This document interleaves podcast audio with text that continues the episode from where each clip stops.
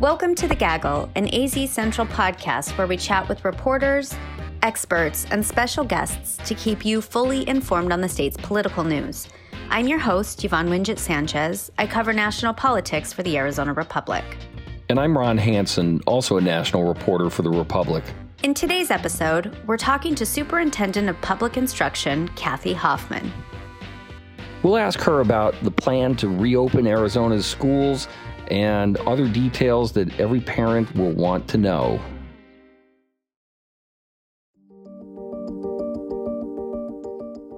In March, in person schools shut down as the coronavirus pandemic ramped up. The sudden transition was really difficult for teachers, for students, and parents alike. And then there was the debate on whether or not to reopen schools for in person curriculum. The pressure to reopen this fall was amplified by President Trump earlier this month. They think it's going to be good for them politically, so they keep the schools closed. No way. So we're very much going to put pressure on uh, governors and everybody else to open the schools. Some students and teachers have pushed back, asking Governor Doug Ducey to reconsider opening schools in August. This included a group of students and a Glendale educator who took to Twitter to make their voices heard. Educators want to go back. Students want to go back. I want to see my students. But I will not stand by silently to watch Arizona become some kind of national experiment. If I die from COVID, please politicize my death. And now, finally, a decision has been reached about what the first quarter of Arizona's school year will look like. Here to talk to us about that is Superintendent of Public Instruction, Kathy Hoffman. Thanks so much for joining us. Thank you for having me. So, can you give us a sense of what the beginning of the school year will actually look like for kids and parents? Yeah, so um, this year is going to look very different. I think we all need to be thinking about it in that way that this year will be like starting like no other that we've ever seen before. There may be some pieces of it that are reminiscent of the spring because all of our schools will be starting as distance learning. Um, that may look different from district to district. M- many of our districts will be um, using online platforms, different platforms perhaps from district to district, but many of them are um, going in that direction and providing their students with laptops and te- the technology they need to get connected.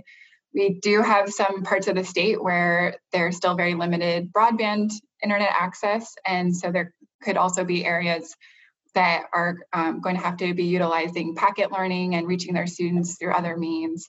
Um, but by and large, this is going to look very different because there's going to be a, a, lot of distance learning, a lot of online learning, um, teachers teaching from home, and I know I know how challenging it's, it is for parents to have their kids at home and perhaps work with parents working from home, or then of course there's parents who who are still going to their work.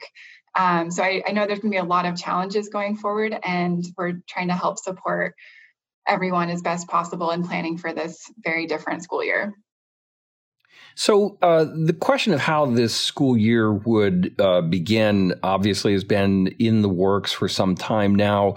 Uh, Governor Ducey at one point said that he would be comfortable sending his children to school in August. Um, give us a sense of what how these conversations evolved over time and uh, leading up to the present moment. What was that like? In, in, you know, behind closed doors, as best you can relate to us. There has been a, a lot of conversations about this, and I, I do appreciate that close collaboration. We have um, always agreed that the safety is our primary concern, that we want to make sure our schools are safe for children and teachers and staff, and that that was one of our ultimate priorities. Um, in terms of the date, I think we, um, you know, we had strong agreement about the delay for in-person instruction until August 17th. And so we, you know, we had that executive order announcement a few weeks ago.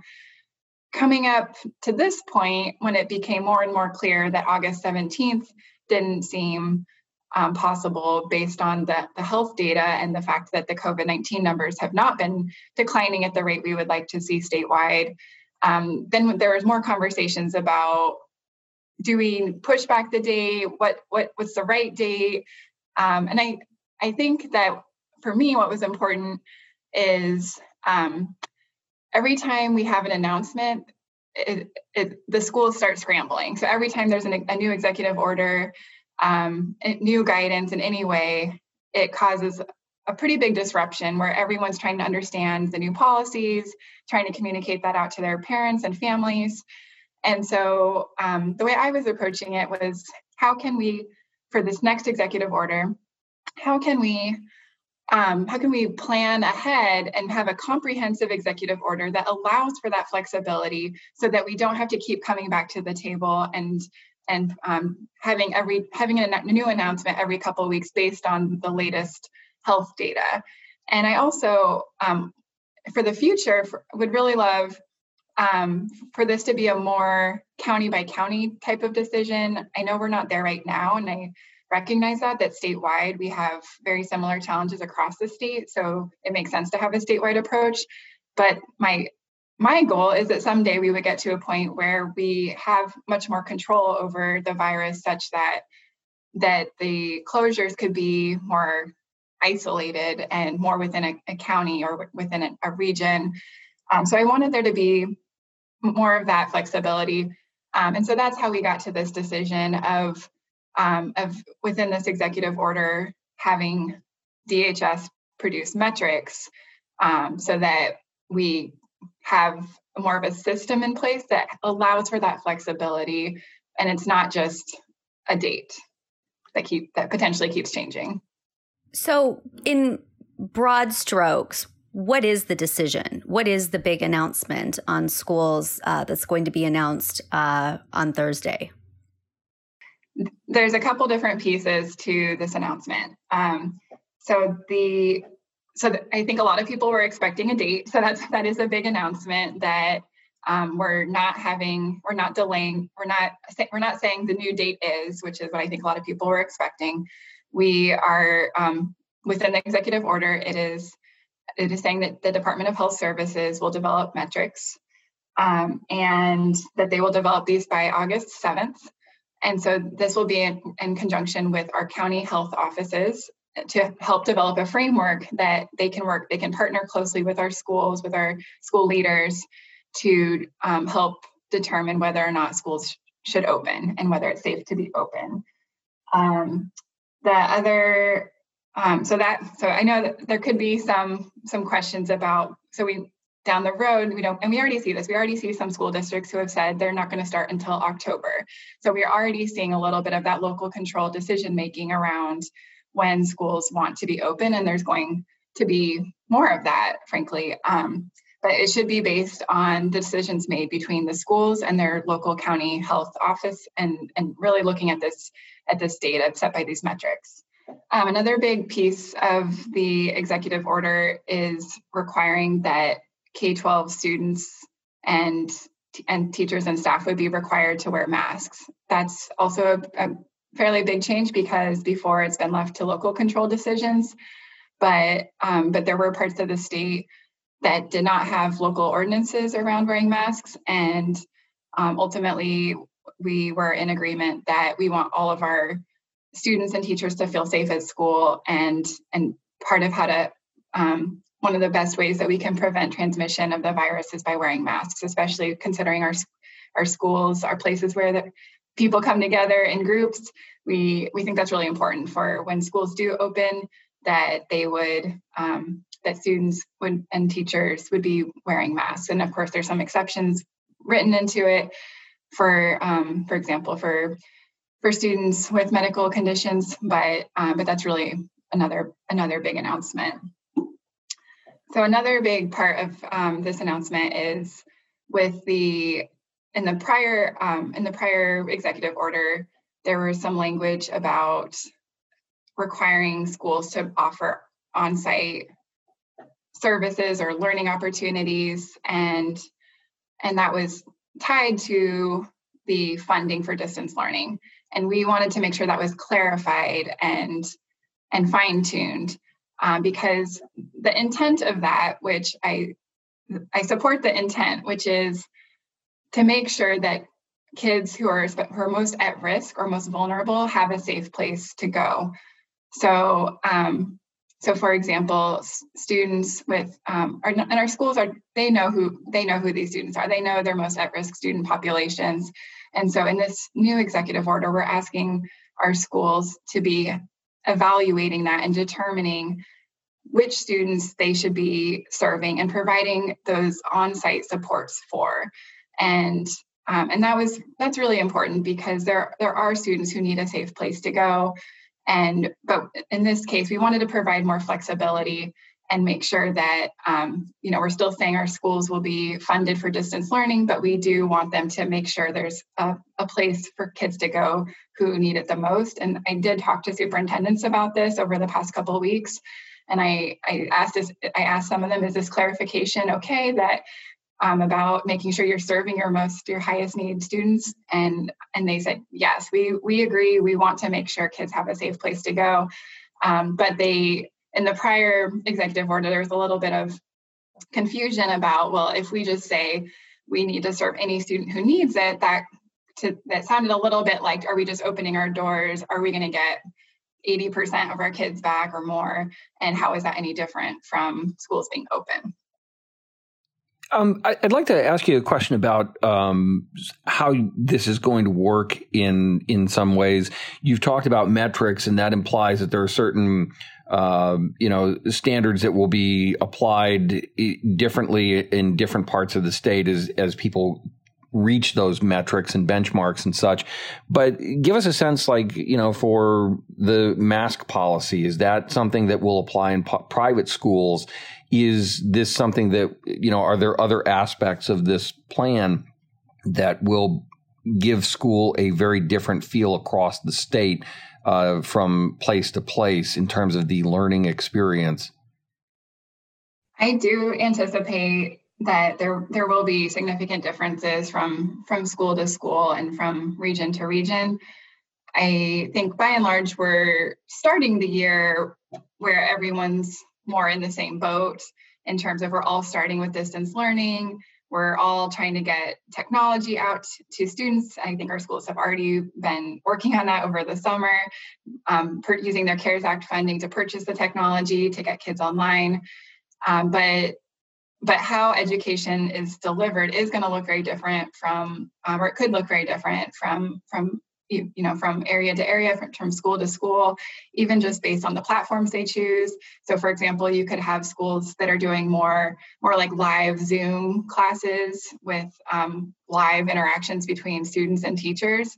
But then you could have um, other schools where you know if they're thinking well maybe our kids don't really have great internet connection and they don't have the the same bandwidth internet at home or or they have lots of kids and you know so maybe they're going to choose more like um, recording videos that kids could go watch um, because that doesn't use as much bandwidth um, so i think the delivery of instruction will will vary quite significantly from um, from area to area just depending on what their access to technology is even Going back to those metrics that the Department of Health Services is going to be developing, what is the standard? What is the threshold for students to, um, or for those metrics to be for students to return to school?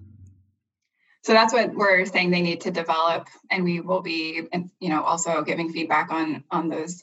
But ultimately, we agreed that we want our health experts, the epidemiologists, to be setting those metrics, and so this executive order says um, we think that by August 7th is a reasonable time and that the again our county health um, office our departments and directors will be also working on this and this is something our county health um, offices have also asked for because they already meet regularly with our um, super most of them um, in most counties they already have uh, relationships with their school districts and that's something that we encourage is for our county health offices to be working really closely with our schools and making these types of decisions. In absence of these metrics what's been happening is we're leaving these public health decisions to the local school boards. And frankly elected school board members that's not their that's not necessarily their expertise to be making these types of public health decisions.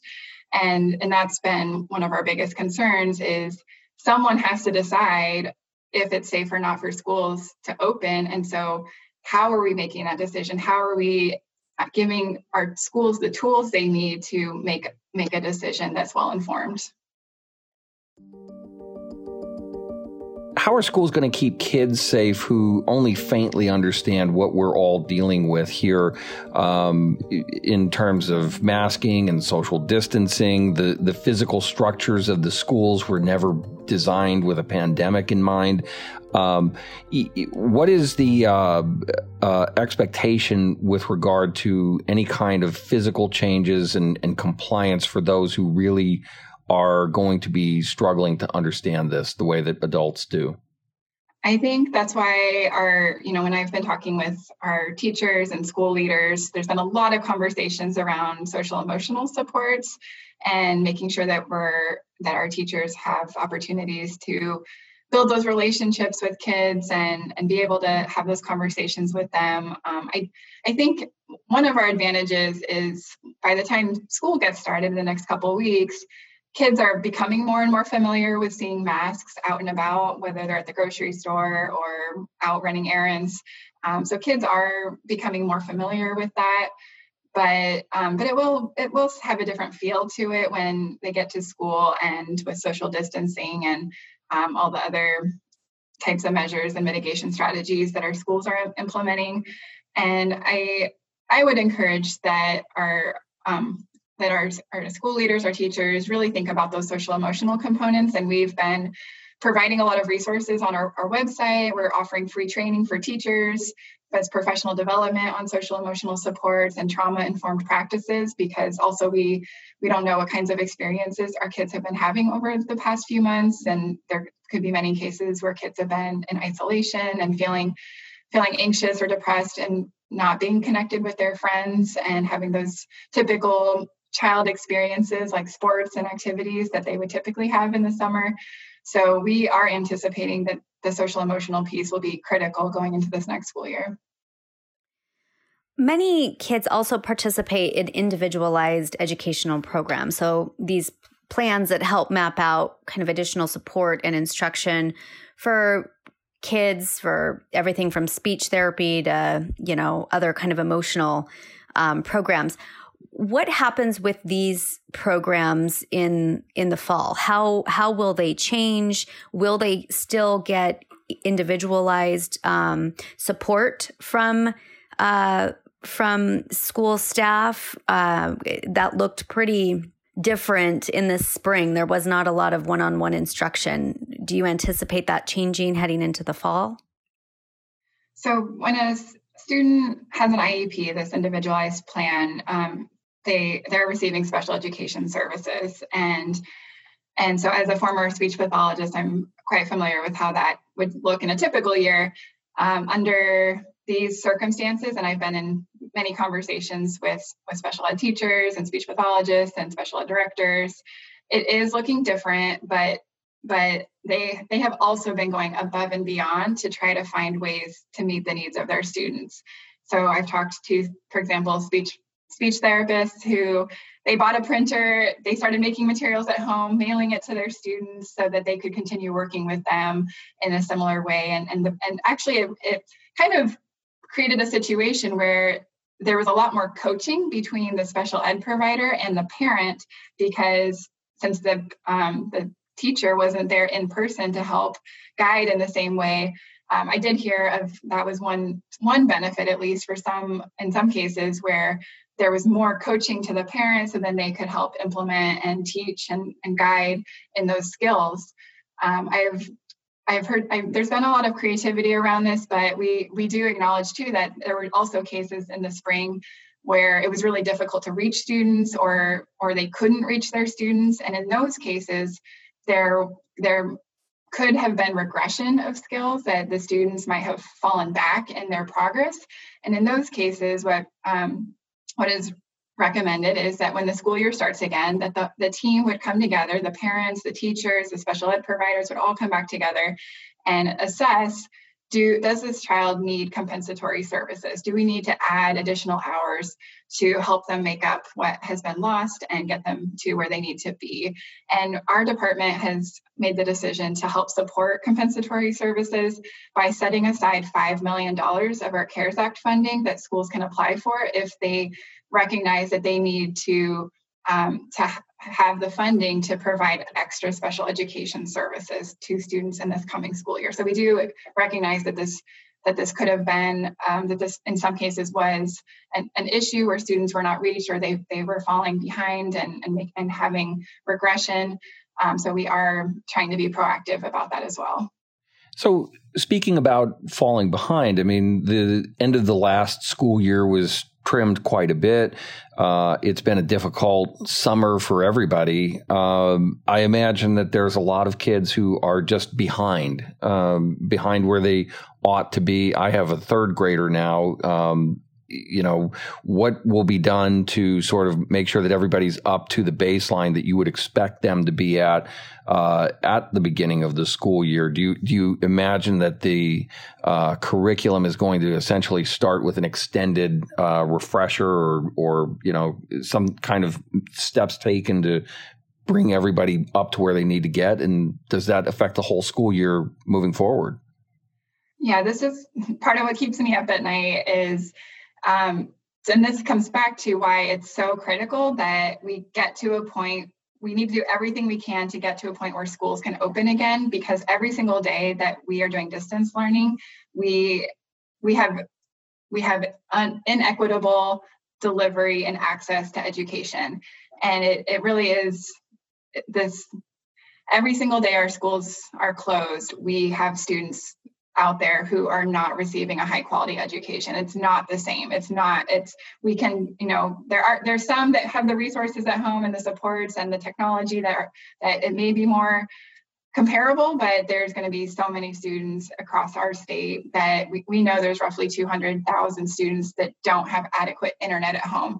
So i am very concerned with what this next year is going to look like what this means for this generation of students um, it honestly breaks my heart to to think about it. And so, in terms of this idea of catch up, um, we do need to be careful that when I when I frame this, I, I like to also point out that it's not the children's fault that this is a worldwide pandemic, and you know, especially hit, hit Arizona very hard here. So it is not any child's fault that they are behind, quote unquote, behind.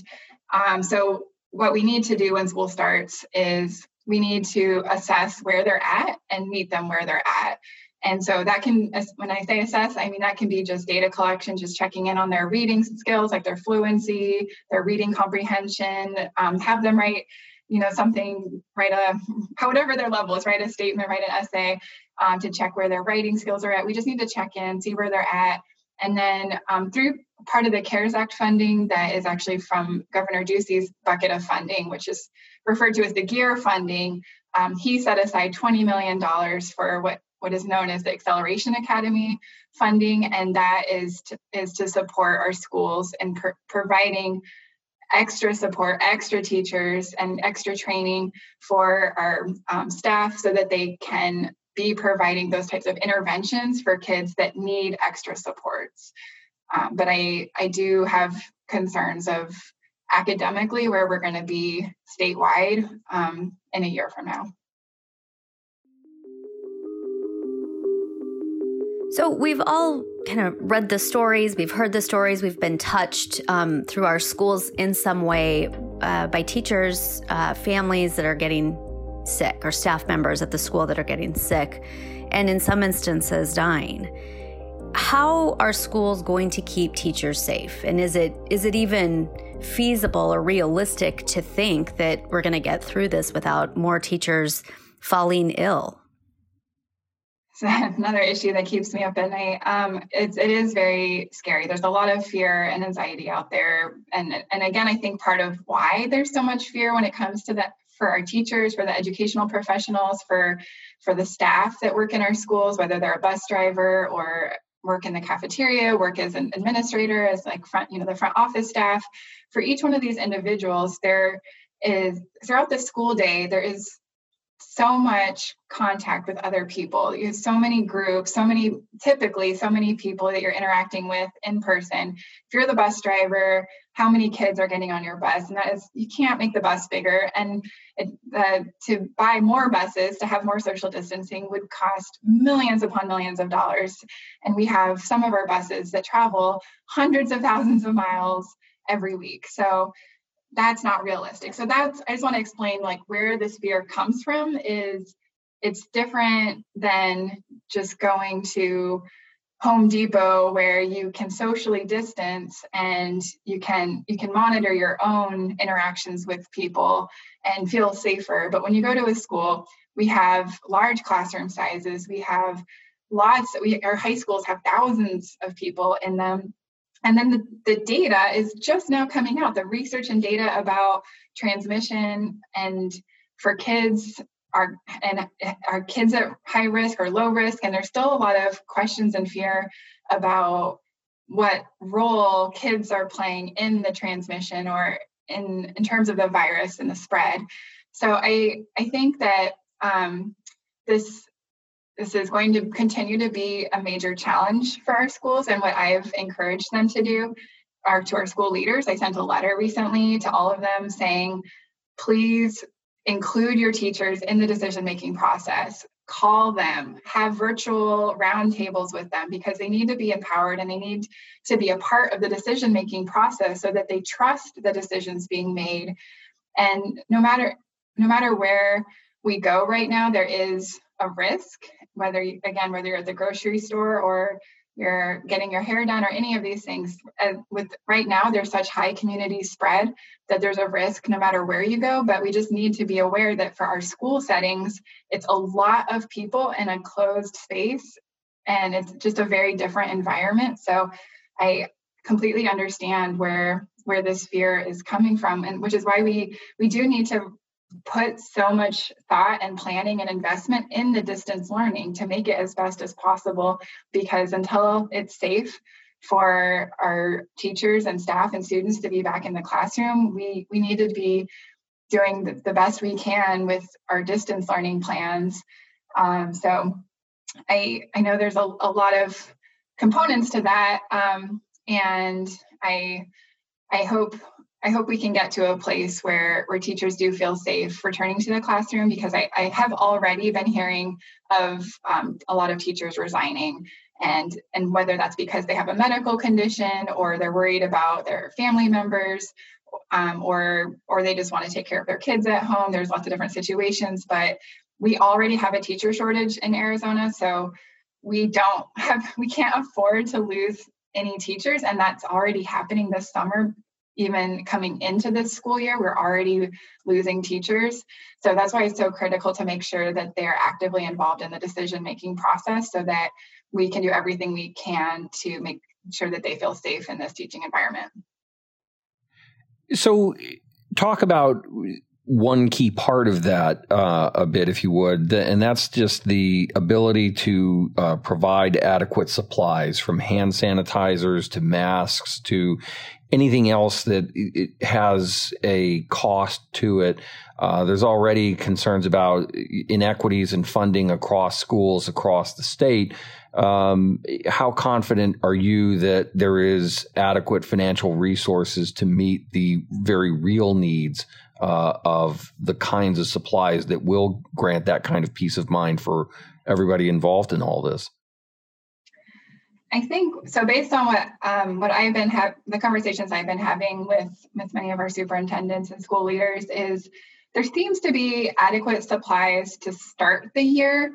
It's more what I'm most more concerned about is sustaining those supplies because, for example, the CARES Act funding is one-time funding the um, there's also been funding available through DEMA that also can be used for the PPE and sanitization types of supplies. So there have been multiple funding sources to purchase things like masks and hand sanitizer, but it is very expensive. I've seen some of the school budgets of how much they're spending on these supplies. And so it's one thing to have enough to start the year, but if um, and again we're not starting the year in person so that's that's going to be delayed a bit. So when, whenever the school does whenever a school does is open for in person um, that's when they're really going to be facing these costs and being able to sustain sustain them is going to be a critical piece because that's not a typical part of a school budget. So they are using these supplemental funds from the federal level from um, like i said the cares act the dema funding to purchase these things. But to sustain that is is going to be a challenge. And I, I have spoken with um, the Department of Health Services about this, and we've um, talked about maybe at the county level having working out some way to make sure that there's backup supplies or you know if the school is running out of something that they would have a place to go to make sure that they don't run out so, if you didn't have any limits on resources and you didn't have to work so closely with um, the governor or anyone else, when would you open schools and what changes would you make in today's order to, to open schools?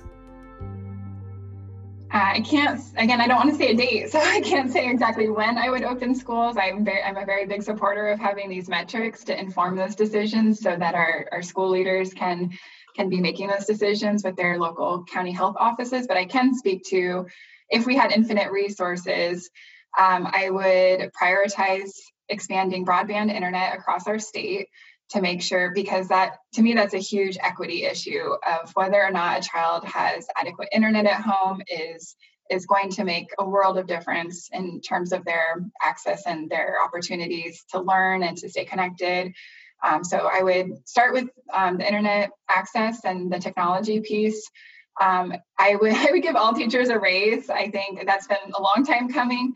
I know we had the 20 by 2020 plan that w- that was fulfilled, but um, but we could do we could do more. We can do better than that. And and so you know, as I traveled the state and the from when I since I took office to when COVID hit, I visited over 100 schools in all 15 counties or, or 100 over 100 districts, and and so I heard firsthand the challenges of recruiting and retaining teachers and educators. And I can't tell you how many times people asked me, since they they knew I was a speech pathologist, and they said they said, "Hey, when you're done being superintendent, just so you know, we've been trying to hire a speech pathologist for well over a year, or we just can't can't fill our, our positions here. Would you be willing to do a speech evaluation here while, while you're here?" So, um, so those, those are some of the pieces I would be focused on is, is teacher recruitment and retention, making, um, you know, I, one thing I've always advocated for is, is paid FMLA. That's, I think that's even more important right now when we're thinking about taking time off, whether you feel sick or worried about your own health or your your partner or your have a family member or perhaps a parent that is sick being able to take that fmla and not worried about using up all your paid sick days and make sure make sure you can still get paid would also be phenomenal for as a, as a safety net for our educators. Um, another piece that also often gets overlooked is our classified staff.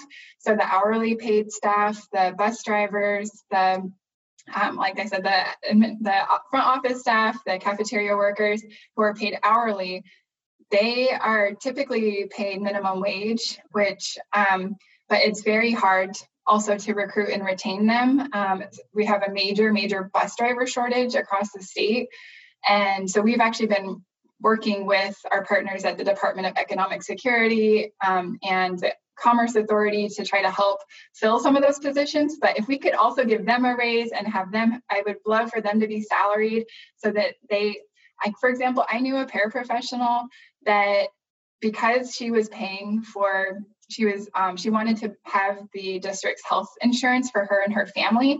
But as a result because her paychecks were her her her hourly pay was so low and she was paying for her family's health insurance through the district every paycheck she owed the district money.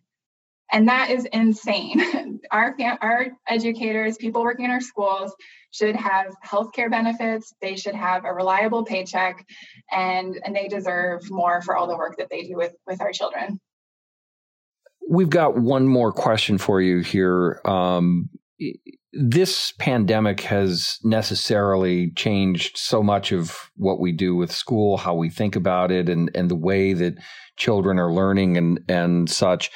Does this how does this impact um, the argument for school choice, uh, and especially for programs like the Empowerment Scholarship accounts? Uh, does this really sort of strengthen their argument that this is something that people want or or should have? Um, how, how does this play into public schools versus alternatives? That's a great question. I think um, there's definitely some pros and cons in here, and I have seen some um, some new interesting models popping up even across the country. I've I was just reading about this idea of having pods uh, of families coming together and hiring a teacher, and so we are seeing some new instructional models. Um, but I've there, there's there's so many there's so many ins and outs of this. So um, so for example, I I just recently heard of a charter school that is closing because um, their families are so divided about whether or not to wear masks. And so half you know roughly half are saying i'm only sending my kid if you require masks and the other half are saying i'm only sending my kids if um, you're not requiring masks. So you have this divide and they can't sustain themselves um, with only half their students. So um, there's some challenges like that. And then um, but then another another concern I have with with having you know we have such open enrollment in Arizona and and so much choice for schools, which um, there's benefits to that. But another challenge with that would be especially in this going into this next school year where different districts are doing different things.